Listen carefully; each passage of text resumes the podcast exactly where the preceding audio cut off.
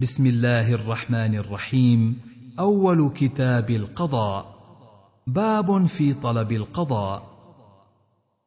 حدثنا نصر بن علي أخبرنا فضيل بن سليمان.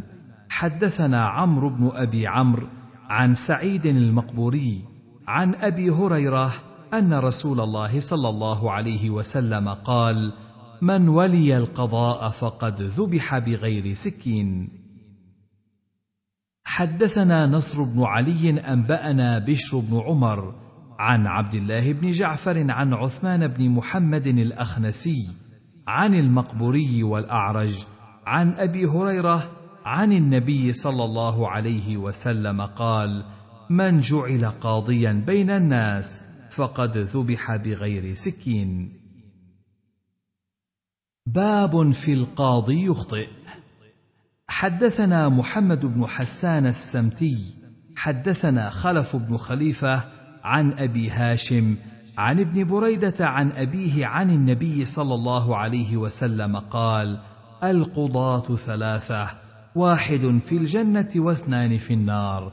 فأما الذي في الجنة فرجل عرف الحق فقضى به ورجل عرف الحق فجار في الحكم فهو في النار. ورجل قضى للناس على جهل فهو في النار. قال أبو داود هذا أصح شيء فيه يعني حديث ابن بريدة القضاة ثلاثة. حدثنا عبيد الله بن عمر بن ميسرة قال حدثنا عبد العزيز يعني بن محمد قال أخبرني يزيد بن عبد الله بن الهاد عن محمد بن إبراهيم عن بسر بن سعيد عن أبي قيس مولى عمرو بن العاص. عن عمرو بن العاص قال قال رسول الله صلى الله عليه وسلم إذا حكم الحاكم فاجتهد فأصاب فله أجران وإذا حكم فاجتهد فأخطأ فله أجر. فحدثت به أبا بكر بن حزم فقال هكذا حدثني أبو سلمة عن أبي هريرة. حدثنا عباس العنبري حدثنا عمر بن يونس حدثنا ملازم بن عمرو. حدثني موسى بن نجدة عن جده يزيد بن عبد الرحمن وهو أبو كثير. قال حدثني أبو هريرة عن النبي صلى الله عليه وسلم قال من طلب قضاء المسلمين حتى يناله ثم غلب عدله جوره فله الجنة. ومن غلب جوره عدله فله النار. حدثنا إبراهيم بن حمزة بن أبي يحيى الرملي. حدثني زيد بن أبي الزرقاء. حدثنا ابن أبي الزناد عن أبيه عن عبيد الله بن عبد الله بن عتبة. عن ابن عباس قال ومن لم يحكم بما أنزل الله فأولئك هم الكافرون. إلى قوله الفاسقون. هؤلاء الآيات الثلاث نزلت في يهود خاصة في قريظة والنضير. باب في طلب القضاء والتسرع إليه. حدثنا محمد بن العلاء ومحمد بن المثنى. قال حدثنا أبو معاوية عن الأعمش عن رجاء الأنصاري عن عبد الرحمن بن بشر الأنصاري الأزرق قال دخل رجلان من أبواب كندة وأبو مسعود الأنصاري جالس في حلقة فقالا ألا رجل ينفذ بيننا؟ فقال رجل من الحلقة أنا. فأخذ أبو مسعود كفا من حصى فرماه به وقال مه إنه كان يكره التسرع إلى الحكم. حدثنا محمد بن كثير أخبرنا إسرائيل حدثنا عبد الأعلى عن بلال عن أنس بن مالك قال سمعت رسول الله صلى الله عليه وسلم يقول من طلب القضاء واستعان عليه وكل إليه ومن لم يطلبه ولم يستعن عليه أنزل الله ملكا يسدده. وقال وكيع عن إسرائيل عن عبد الأعلى عن بلال بن أبي موسى عن أنس عن النبي صلى الله عليه وسلم وقال أبو عوانة عن عبد الأعلى عن بلال بن مرداس الفزاري عن خيثمة البصري عن أنس. حدثنا أحمد بن حنبل حدثنا يحيى بن سعيد حدثنا قرة بن خالد حدثنا حميد بن هلال حدثني أبو بردة قال قال أبو موسى قال النبي صلى الله عليه وسلم لن نستعمل أو لا نستعمل على عملنا من أراده. باب في كراهية الرشوة. حدثنا أحمد بن يونس حدثنا ابن أبي ذئب عن الحارث بن عبد الرحمن عن أبي سلمة عن عبد الله بن عمرو قال لعن رسول الله صلى الله عليه وسلم الراشي والمرتشي. باب في هدايا العمال. حدثنا مسدد حدثنا يحيى عن إسماعيل بن أبي خالد قال حدثني قيس قال حدثني عدي بن عميرة الكندي أن رسول الله صلى الله عليه وسلم قال يا أيها الناس من عمل منكم لنا على عمل فكتمنا منه مخيطا فما فوقه فهو غل يأتي به يوم القيامة. فقام رجل من الأنصار أسود كأني أنظر إليه فقال يا رسول الله اقبل عني عملك. قال وما ذلك؟ قال سمعتك تقول كذا وكذا وكذا. قال وأنا أقول ذلك. من استعملناه على عمل فليأت بقليله وكثيره فما أوتي منه أخذاه وما نهي عنه انتهى. باب كيف القضاء؟ حدثنا عمرو بن عون قال أخبرنا شريك عن سماك عن حنش عن علي قال بعثني رسول الله صلى الله عليه وسلم إلى اليمن قاضيا فقلت يا رسول الله ترسلني وأنا حديث السن ولا علم لي بالقضاء. فقال إن الله سيهدي قلبك ويثبت لسانك فإذا جلس بين يديك الخصمان فلا تقضين حتى تسمع من الآخر كما سمعت من الأول فإنه أحرى أن يتبين لك القضاء. قال فما زلت قاضيا أو ما شككت في قضاء بعد. باب في قضاء القاضي إذا أخطأ. حدثنا محمد بن كثير أخبرنا سفيان عن هشام بن عروة عن عروة عن زينب بنت أم سلمة عن أم سلمة قالت قال رسول الله صلى الله عليه وسلم إنما أنا بشر وإنكم تختصمون إلي ولعل بعضكم أن يكون ألحن بحجته من بعض فأقضي له على نحو مما أسمع منه. فمن قضيت له من حق أخيه شيئا فلا يأخذ منه شيئا فإنما أقطع له قطعة من النار. حدثنا الربيع بن نافع أبو توبة حدثنا ابن المبارك عن أسامة بن زيد عن عبد الله بن رافع مولى أم سلمة عن أم سلمة قالت أتى رسول الله صلى الله عليه وسلم رجلان يختصمان في مواريث لهما لم تكن لهما بينة إلا دعواهما. فقال النبي صلى الله عليه وسلم فذكر مثله فبكى الرجلان. وقال كل واحد منهما حقي لك. فقال لهما النبي صلى الله عليه وسلم أما إذ فعلتما ما فعلتما فاقتسما وتوخيا الحق ثم استهما ثم تحالا. حدثنا إبراهيم بن موسى الرازي أخبرنا عيسى.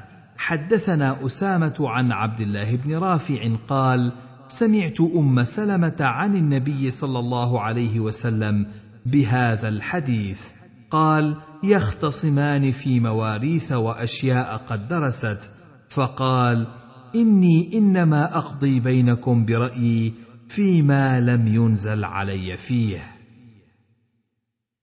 حدثنا سليمان بن داود المهري قال أنبأنا ابن وهب عن يونس بن يزيد عن ابن شهاب أن عمر بن الخطاب قال وهو على المنبر يا أيها الناس إن الرأي إنما كان من رسول الله صلى الله عليه وسلم مصيبا لأن الله كان يريه وإنما هو منا الظن والتكلف. حدثنا أحمد بن عبدة الضبي حدثنا معاذ بن معاذ قال أخبرني أبو عثمان الشامي ولا إخالني رأيت شاميا أفضل منه يعني حريز بن عثمان. باب كيف يجلس الخصمان بين يدي القاضي؟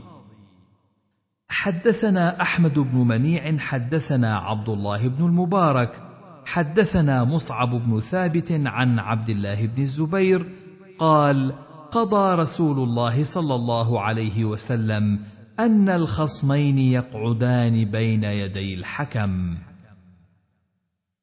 باب القاضي يقضي وهو غضبان. حدثنا محمد بن كثير أخبرنا سفيان عن عبد الملك بن عمير قال حدثنا عبد الرحمن بن أبي بكرة عن أبيه أنه كتب إلى ابنه قال قال رسول الله صلى الله عليه وسلم لا يقضي الحكم بين اثنين وهو غضبان. باب الحكم بين أهل الذمة. حدثنا أحمد بن محمد المروزي حدثني علي بن حسين عن أبيه عن يزيد النحوي عن عكرمة عن ابن عباس قال فإن جاءوك فاحكم بينهم أو أعرض عنهم فنسخت قال فاحكم بينهم بما أنزل الله. حدثنا عبد الله بن محمد النفيلي قال حدثنا محمد بن سلمة عن محمد بن إسحاق عن داود بن الحصين عن عكرمة عن ابن عباس قال لما نزلت هذه الآية فإن جاءوك فاحكم بينهم أو أعرض عنهم وإن تعرض عنهم فلن يضروك شيئا. وإن حكمت فاحكم بينهم بالقسط إن الله يحب المقسطين. قال كان بنو النضير إذا قتلوا من بني قريظة أدوا نصف الدية وإذا قتل بنو قريظة من بني النضير أدوا اليهم الديه كاملة فسوى رسول الله صلى الله عليه وسلم بينهم. باب اجتهاد الرأي في القضاء. حدثنا حفص بن عمر عن شعبة عن أبي عون عن الحارث بن عمرو بن أخي المغيرة بن شعبة عن أناس من أهل حمص من أصحاب معاذ بن جبل أن رسول الله صلى الله عليه وسلم لما أراد أن يبعث معاذا إلى اليمن قال كيف تقضي إذا عرض لك قضاء؟ قال أقضي بكتاب الله. قال فإن لم تجد في كتاب الله؟ قال فبسنة رسول الله صلى الله عليه وسلم. قال فإن لم تجد في سنة رسول الله صلى الله عليه وسلم ولا في كتاب الله.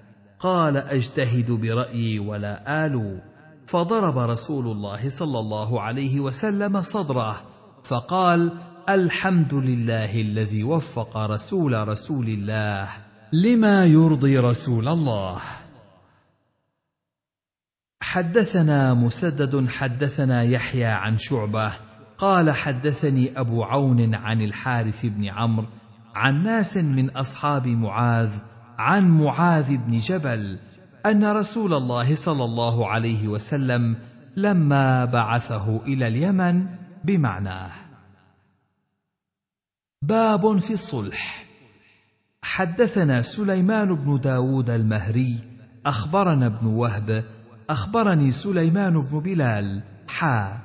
وحدثنا أحمد بن عبد الواحد الدمشقي حدثنا مروان يعني بن محمد حدثنا سليمان بن بلال أو عبد العزيز بن محمد شك الشيخ عن كثير بن زيد عن الوليد بن رباح عن أبي هريرة قال قال رسول الله صلى الله عليه وسلم الصلح جائز بين المسلمين.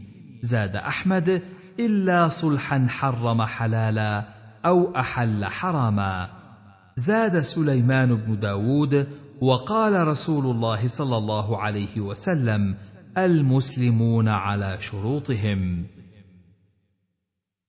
حدثنا أحمد بن صالح حدثنا ابن وهب أخبرني يونس عن ابن شهاب قال أخبرني عبد الله بن كعب بن مالك أن كعب بن مالك أخبره أنه تقاضى ابن أبي حدرد دينا كان له عليه في عهد رسول الله صلى الله عليه وسلم في المسجد فارتفعت أصواتهما حتى سمعها رسول الله صلى الله عليه وسلم وهو في بيته. فخرج إليهما رسول الله صلى الله عليه وسلم حتى كشف سجف حجرته. ونادى كعب بن مالك فقال يا كعب فقال لبيك يا رسول الله. فأشار له بيده. ان ضع الشطر من دينك. قال كعب قد فعلت يا رسول الله. قال النبي صلى الله عليه وسلم قم فاقضه باب في الشهادات. حدثنا ابن السرح وأحمد بن سعيد الهمداني. قال أخبرنا ابن وهب قال أخبرني مالك بن أنس عن عبد الله بن أبي بكر أن أباه أخبره أن عبد الله بن عمرو بن عثمان أخبره أن عبد الرحمن بن أبي عمرة الأنصاري أخبره أن زيد بن خالد الجهني أخبره أن رسول الله صلى الله عليه وسلم قال ألا أخبركم بخير الشهداء الذي يأتي بشهادته أو يخبر بشهادته قبل أن يسألها؟ شك عبد الله بن أبي بكر أيتهما قال قال أبو داود قال مالك الذي يخبر بشهادته ولا يعلم بها الذي هي له. قال الهمداني ويرفعها إلى السلطان. قال ابن السرح أو يأتي بها الإمام. والإخبار في حديث الهمداني قال ابن السرح ابن أبي عمرة ولم يقل عبد الرحمن. باب في الرجل يعين على خصومة من غير أن يعلم أمرها. حدثنا أحمد بن يونس حدثنا زهير حدثنا عمارة بن غزية عن يحيى بن راشد قال جلسنا لعبد الله بن عمر فخرج إلينا فجلس فقال سمعت رسول الله صلى الله عليه وسلم يقول من حالت شفاعته دون حد من حدود الله فقد ضاد الله ومن خاصم في باطل وهو يعلمه لم يزل في سخط الله حتى ينزع عنه. ومن قال في مؤمن ما ليس فيه أسكنه الله ردغه الخبال حتى يخرج مما قال. حدثنا علي بن الحسين بن إبراهيم حدثنا عمر بن يونس حدثنا عاصم بن محمد بن زيد العمري قال حدثني المثنى بن يزيد عن مطر الوراق عن نافع عن ابن عمر عن النبي صلى الله عليه وسلم بمعناه قال ومن أعان على خصومة بظلم فقد باء بغضب من الله عز وجل. باب في شهادة الزور. حدثنا يحيى بن موسى البلخي حدثنا محمد بن عبيد حدثني سفيان يعني العصفري عن أبيه عن حبيب بن النعمان الأسدي عن خريم بن فاتك قال صلى رسول الله صلى الله عليه وسلم صلاة الصبح فلما انصرف قام قائما فقال عدلت شهادة الزور بالإشراك بالله ثلاث مرات ثم قرأ فاجتنبوا الرجس من الأوثان واجتنبوا قول الزور حنفاء لله غير مشركين به. باب من ترد شهادته. حدثنا حفص بن عمر حدثنا محمد بن راشد حدثنا سليمان بن موسى عن عمرو بن شعيب عن أبيه عن جده أن رسول الله صلى الله عليه وسلم رد شهادة الخائن والخائنة وذي الغمر على أخيه ورد شهادة القانع لأهل البيت وأجازها لغيرهم. قال أبو داود الغمر الحقد والشحناء والقانع الأجير التابع مثل الأجير الخاص. حدثنا محمد بن خلف بن طارق الرازي. حدثنا زيد بن يحيى بن عبيد الخزاعي. قال حدثنا سعيد بن عبد العزيز عن سليمان بن موسى بإسناده. قال قال رسول الله صلى الله عليه وسلم لا تجوز شهادة خائن ولا خائنة. ولا زان ولا زانية ولا ذي غمر على أخيه. باب شهادة البدوي على أهل الأمصار. حدثنا أحمد بن سعيد الهمداني حدثنا ابن وهب أخبرني يحيى بن أيوب ونافع بن يزيد عن ابن الهاد عن محمد بن عمرو بن عطاء عن عطاء بن يسار عن أبي هريرة أنه سمع رسول الله صلى الله عليه وسلم يقول لا تجوز شهادة بدوي على صاحب قرية. باب الشهادة على الرضاع. حدثنا سليمان بن حرب حدثنا حماد بن زيد عن أيوب عن ابن أبي مليكة قال حدثني عقبة بن الحارث وحدثنيه صاحب لي عنه وأنا لحديث صاحبي أحفظ. قال تزوجت أم يحيى بنت أبي إهاب فدخلت علينا امرأة سوداء فزعمت أنها أرضعتنا جميعا. فأتيت النبي صلى الله عليه وسلم فذكرت ذلك له فأعرض عني. فقلت يا رسول الله إنها لكاذبة. قال وما يدريك؟ وقد قالت ما قالت دعها عنك. حدثنا أحمد بن أبي شعيب الحراني حدثنا الحارث بن عمير البصري حا.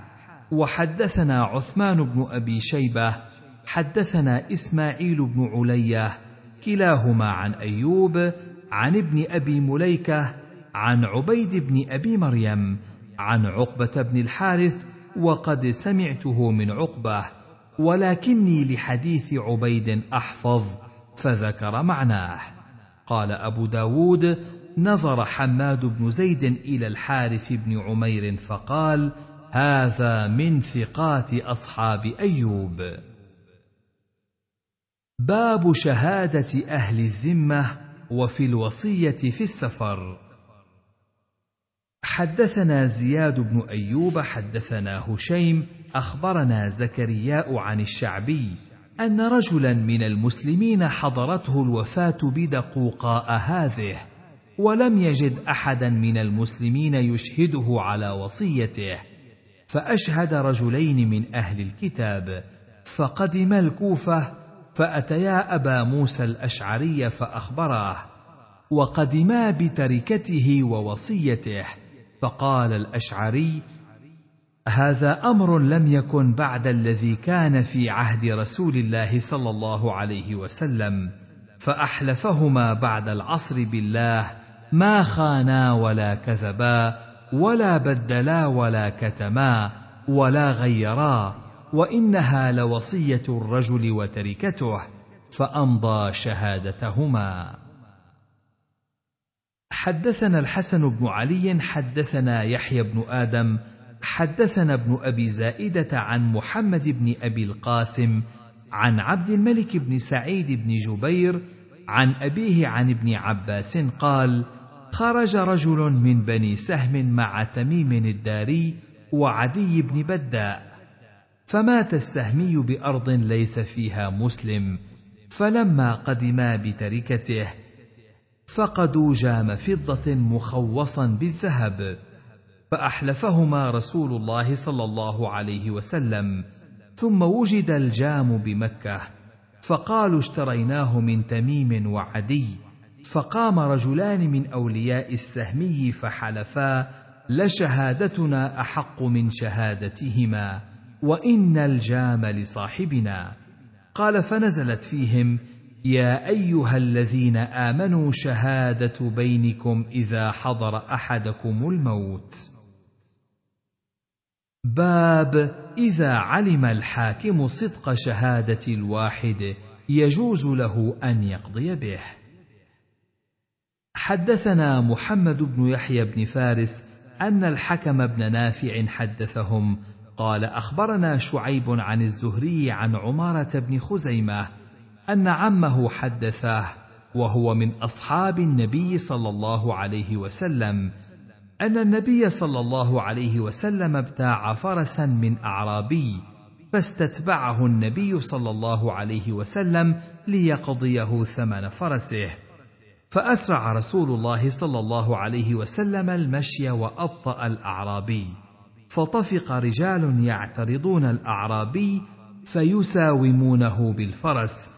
ولا يشعرون أن النبي صلى الله عليه وسلم ابتاعه.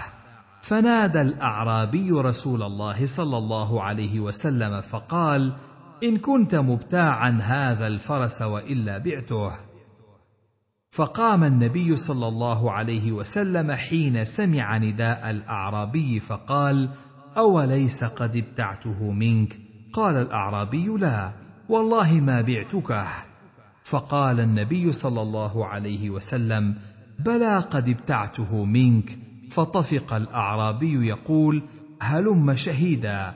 فقال خزيمة بن ثابت أنا أشهد أنك قد بايعته. فأقبل النبي صلى الله عليه وسلم على خزيمة فقال بم تشهد؟ فقال بتصديقك يا رسول الله. فجعل النبي صلى الله عليه وسلم شهادة خزيمة بشهادة رجلين. باب القضاء باليمين والشاهد. حدثنا عثمان بن أبي شيبة والحسن بن علي أن زيد بن الحباب حدثهم قال حدثنا سيف المكي. قال عثمان سيف بن سليمان. عن قيس بن سعد عن عمرو بن دينار عن ابن عباس أن رسول الله صلى الله عليه وسلم قضى بيمين وشاهد. حدثنا محمد بن يحيى وسلمة بن شبيب. قال أخبرنا عبد الرزاق. قال أخبرنا محمد بن مسلم عن عمرو بن دينار بإسناده ومعناه. قال سلمة في حديثه. قال عمرو في الحقوق. حدثنا أحمد بن أبي بكر أبو مصعب الزهري قال حدثنا الدراوردي عن ربيعة بن أبي عبد الرحمن عن سهيل بن أبي صالح عن أبيه عن أبي هريرة أن النبي صلى الله عليه وسلم قضى باليمين مع الشاهد. قال أبو داود وزادني الربيع بن سليمان المؤذن في هذا الحديث قال أخبرنا الشافعي عن عبد العزيز قال فذكرت ذلك لسهيل فقال أخبرني ربيعة وهو عندي ثقة أني حدثته إياه ولا أحفظه. قال عبد العزيز وقد كان أصابت سهيلا علة أذهبت بعض عقله ونسي بعض حديثه فكان سهيل بعد يحدثه عن ربيعة عنه عن أبيه. حدثنا محمد بن داود الإسكندراني حدثنا زياد يعني بن يونس حدثني سليمان بن بلال عن ربيعة بإسناد أبي مصعب ومعناه. قال سليمان فلقيت سهيلا فسألته عن هذا الحديث فقال ما أعرفه؟ فقلت له إن ربيعة أخبرني به عنك. قال فإن كان ربيعة أخبرك عني فحدث به عن ربيعة عني. حدثنا أحمد بن عبدة حدثنا عمار بن شعيث ابن عبيد الله بن الزبيب العنبري. حدثني أبي قال سمعت جدي الزبيب يقول بعث رسول الله صلى الله عليه وسلم جيشا إلى بني العنبر فأخذوهم بركبة من ناحية الطائف فاستاقوهم إلى النبي صلى الله عليه وسلم فركبت فسبقتهم إلى النبي صلى الله عليه وسلم فقلت السلام عليك يا نبي الله ورحمة الله وبركاته أتانا جندك فأخذونا وقد كنا أسلمنا وخضرمنا آذان النعم. فلما قدم بلعنبر قال لي نبي الله صلى الله عليه وسلم هل لكم بينة على أنكم أسلمتم قبل أن تؤخذوا في هذه الأيام؟ قلت نعم. قال من بينتك؟ قلت سمرة رجل من بني العنبر ورجل آخر سماه له. فشهد الرجل وأبى سمرة أن يشهد فقال نبي الله صلى الله عليه وسلم قد أبى أن يشهد لك فتحلف مع شاهدك الآخر. فقلت نعم فاستحلفني فحلفت بالله لقد أسلمنا يوم كذا وكذا وخضرمنا آذان النعم. فقال نبي الله صلى الله عليه وسلم اذهبوا فقاسموهم أنصاف الأموال ولا تمسوا ذراريهم. لولا أن الله تعالى لا يحب ضلالة العمل ما رزيناكم عقالا. قال الزبيب فدعتني أمي فقالت هذا الرجل أخذ زربيتي. فانصرفت إلى نبي الله صلى الله عليه وسلم يعني فأخبرته فقال لي احبسه. فأخذت بتلبيبه وقمت معه مكاننا. ثم نظر إلينا نبي الله صلى الله عليه وسلم قائمين فقال ما تريد بأسيرك؟ فأرسلته من يدي. فقام نبي الله صلى الله عليه وسلم فقال للرجل رد على هذا زربية أمه التي أخذت منها. قال يا نبي الله إنها خرجت من يدي. قال فاختلع نبي الله صلى الله عليه وسلم سيف الرجل فأعطانيه فقال للرجل اذهب فزده آصعا من طعام قال فزادني آصعا من شعير. باب الرجلين يدعيان شيئا وليست بينهما بينة.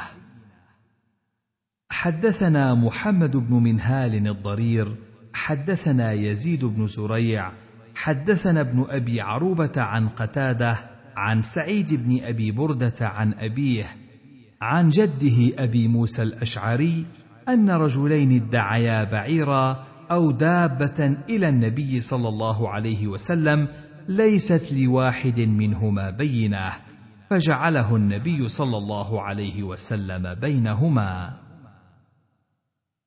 حدثنا الحسن بن علي حدثنا يحيى بن آدم حدثنا عبد الرحيم بن سليمان عن سعيد بإسناده ومعناه.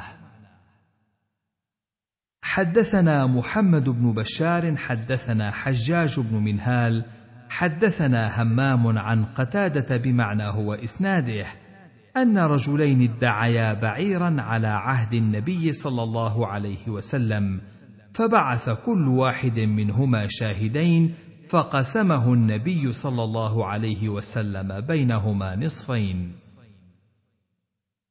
حدثنا محمد بن منهال حدثنا يزيد بن زريع حدثنا ابن أبي عروبة عن قتادة عن خلاس عن أبي رافع عن أبي هريرة أن رجلين اختصما في متاع إلى النبي صلى الله عليه وسلم ليس لواحد منهما بينة.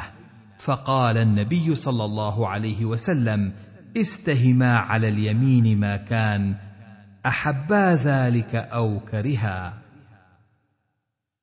حدثنا أحمد بن حنبل وسلمة بن شبيب قال حدثنا عبد الرزاق قال أحمد أخبرنا معمر عن همام بن منبه عن أبي هريرة عن النبي صلى الله عليه وسلم قال إذا كره الاثنان اليمين أو استحباها فليستهما عليها.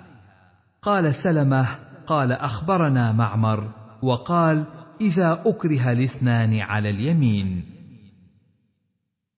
حدثنا أبو بكر بن أبي شيبة حدثنا خالد بن الحارث عن سعيد بن أبي عروبة بإسناد ابن منهال مثله قال في دابة وليس لهما بينة فأمرهما رسول الله صلى الله عليه وسلم أن يستهما على اليمين.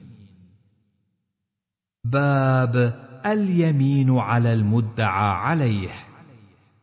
حدثنا عبد الله بن مسلمة القعنبي قال حدثنا نافع بن عمر عن ابن أبي مليكة قال كتب إلي ابن عباس أن رسول الله صلى الله عليه وسلم قضى باليمين على المدعى عليه.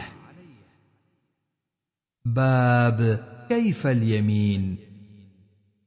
حدثنا مسدد أخبرنا أبو الأحوص حدثنا عطاء بن السائب عن أبي يحيى عن ابن عباس أن رسول الله صلى الله عليه وسلم قال يعني لرجل حلفه احلف بالله الذي لا إله إلا هو ما له عندك شيء يعني المدعي.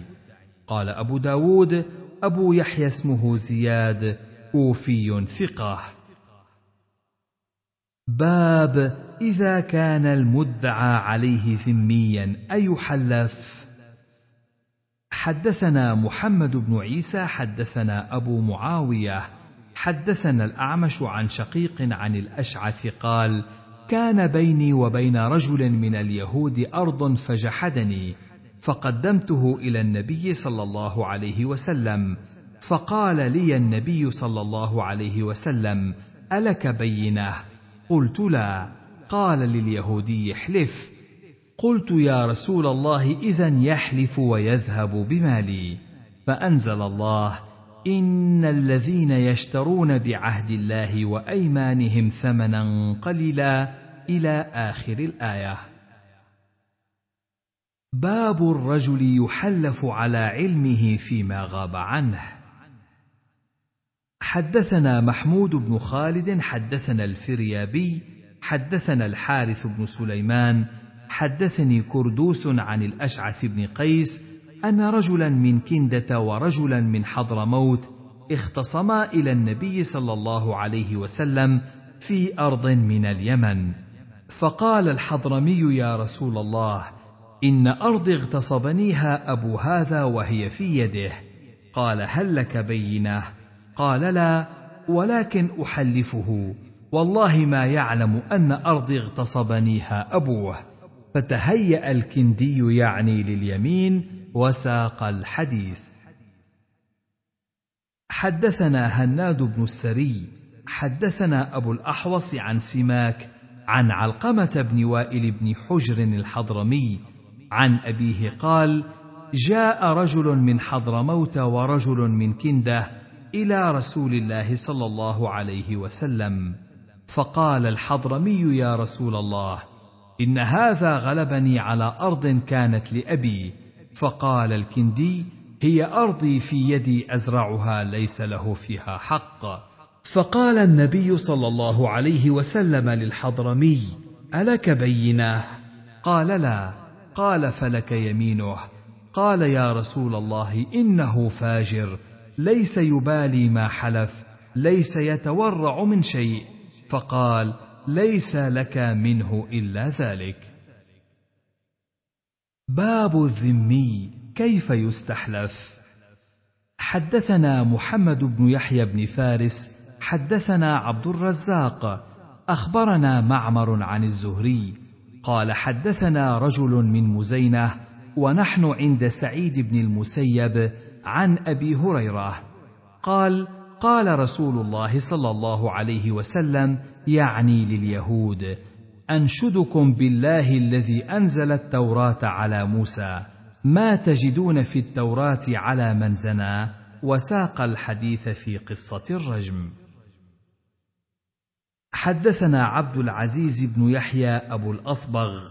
حدثني محمد يعني بن سلمة. عن محمد بن إسحاق عن الزهري بهذا الحديث وبإسناده. قال حدثني رجل من مزينه ممن كان يتبع العلم ويعيه. يحدث سعيد بن المسيب وساق الحديث بمعناه. حدثنا محمد بن المثنى حدثنا عبد الأعلى. حدثنا سعيد عن قتادة عن عكرمة أن النبي صلى الله عليه وسلم قال له يعني لابن سوريا أذكركم بالله الذي نجاكم من آل فرعون وأقطعكم البحر وظلل عليكم الغمام وأنزل عليكم المن والسلوى وأنزل عليكم التوراة على موسى أتجدون في كتابكم الرجم؟ قال ذكرتني بعظيم ولا يسعني أن أكذبك وساق الحديث. باب الرجل يحلف على حقه. حدثنا عبد الوهاب بن نجدة وموسى بن مروان الرقي. قال حدثنا بقية بن الوليد عن بحير بن سعد عن خالد بن معدان عن سيف عن عوف بن مالك أنه حدثهم أن النبي صلى الله عليه وسلم قضى بين رجلين فقال المقضي عليه لما أدبر حسبي الله ونعم الوكيل فقال النبي صلى الله عليه وسلم إن الله تعالى يلوم على العجز ولكن عليك بالكيس فإذا غلبك أمر فقل حسبي الله ونعم الوكيل باب في الدين هل يحبس به؟ حدثنا عبد الله بن محمد النفيلي حدثنا عبد الله بن المبارك عن وبر بن أبي دليلة عن محمد بن ميمون عن عمرو بن الشريد عن أبيه عن رسول الله صلى الله عليه وسلم قال لي الواجد يحل عرضه وعقوبته. قال ابن المبارك يحل عرضه يغلظ له. وعقوبته يحبس له.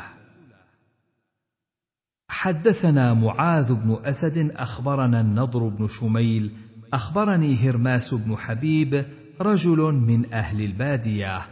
عن أبيه عن جده قال أتيت النبي صلى الله عليه وسلم بغريم لي فقال لي إلزمه. ثم قال لي يا أخا بني تميم ما تريد أن تفعل بأسيرك؟ حدثنا إبراهيم بن موسى الرازي أخبرنا عبد الرزاق عن معمر عن بهز بن حكيم عن أبيه عن جده أن النبي صلى الله عليه وسلم حبس رجلا في تهمة. حدثنا محمد بن قدامة ومؤمل بن هشام. قال ابن قدامة حدثني إسماعيل عن بهز بن حكيم عن أبيه عن جده. قال ابن قدامة إن أخاه أو عمه وقال مؤمل إنه قام إلى النبي صلى الله عليه وسلم وهو يخطب فقال جيراني بما أخذوا فأعرض عنه مرتين ثم ذكر شيئا فقال النبي صلى الله عليه وسلم خلوا له عن جيرانه لم يذكر مؤمل وهو يخطب. باب في الوكالة. حدثنا عبيد الله بن سعد بن إبراهيم حدثنا عمي حدثنا أبي عن ابن إسحاق عن أبي نعيم وهب بن كيسان عن جابر بن عبد الله أنه سمعه يحدث قال أردت الخروج إلى خيبر فأتيت النبي صلى الله عليه وسلم فسلمت عليه وقلت له إني أردت الخروج إلى خيبر. فقال إذا أتيت وكيلي فخذ منه خمسة عشر وسقا. فإن ابتغى منك آية فضع يدك على ترقوته. باب في القضاء. حدثنا مسلم بن إبراهيم حدثنا المثنى بن سعيد عن قتادة عن بشير بن كعب العدوي عن أبي هريرة عن النبي صلى الله عليه وسلم قال إذا تدارأتم في طريق فاجعلوه سبعة أذرع. حدثنا مسدد وابن أبي خلف قال أخبرنا سفيان عن الزهري عن الأعرج عن أبي هريرة قال قال رسول الله صلى الله عليه وسلم إذا استأذن أحدكم أخاه أن يغرز خشبة في جداره فلا يمنعه. فنكسوا فقال ما لي أراكم قد أعرضتم لألقينها بين أكتافكم. قال أبو داود وهذا حديث ابن أبي خلف وهو أتم. حدثنا قتيبة بن سعيد حدثنا الليث عن يحيى عن محمد بن يحيى بن حبان عن لؤلؤة عن أبي صرمة. قال أبو داود قال غير قتيبة في هذا الحديث عن أبي صرمة صاحب النبي صلى الله عليه وسلم عن النبي صلى الله عليه وسلم أنه قال من ضار أضر الله به ومن شاق شاق الله عليه. حدثنا سليمان بن داود العتكي حدثنا حماد حدثنا واصل مولى أبي عيينة. قال سمعت أبا جعفر محمد بن علي يحدث عن سمرة بن جندب أنه كانت له عضد من نخل في حائط رجل من الأنصار. قال ومع الرجل أهله.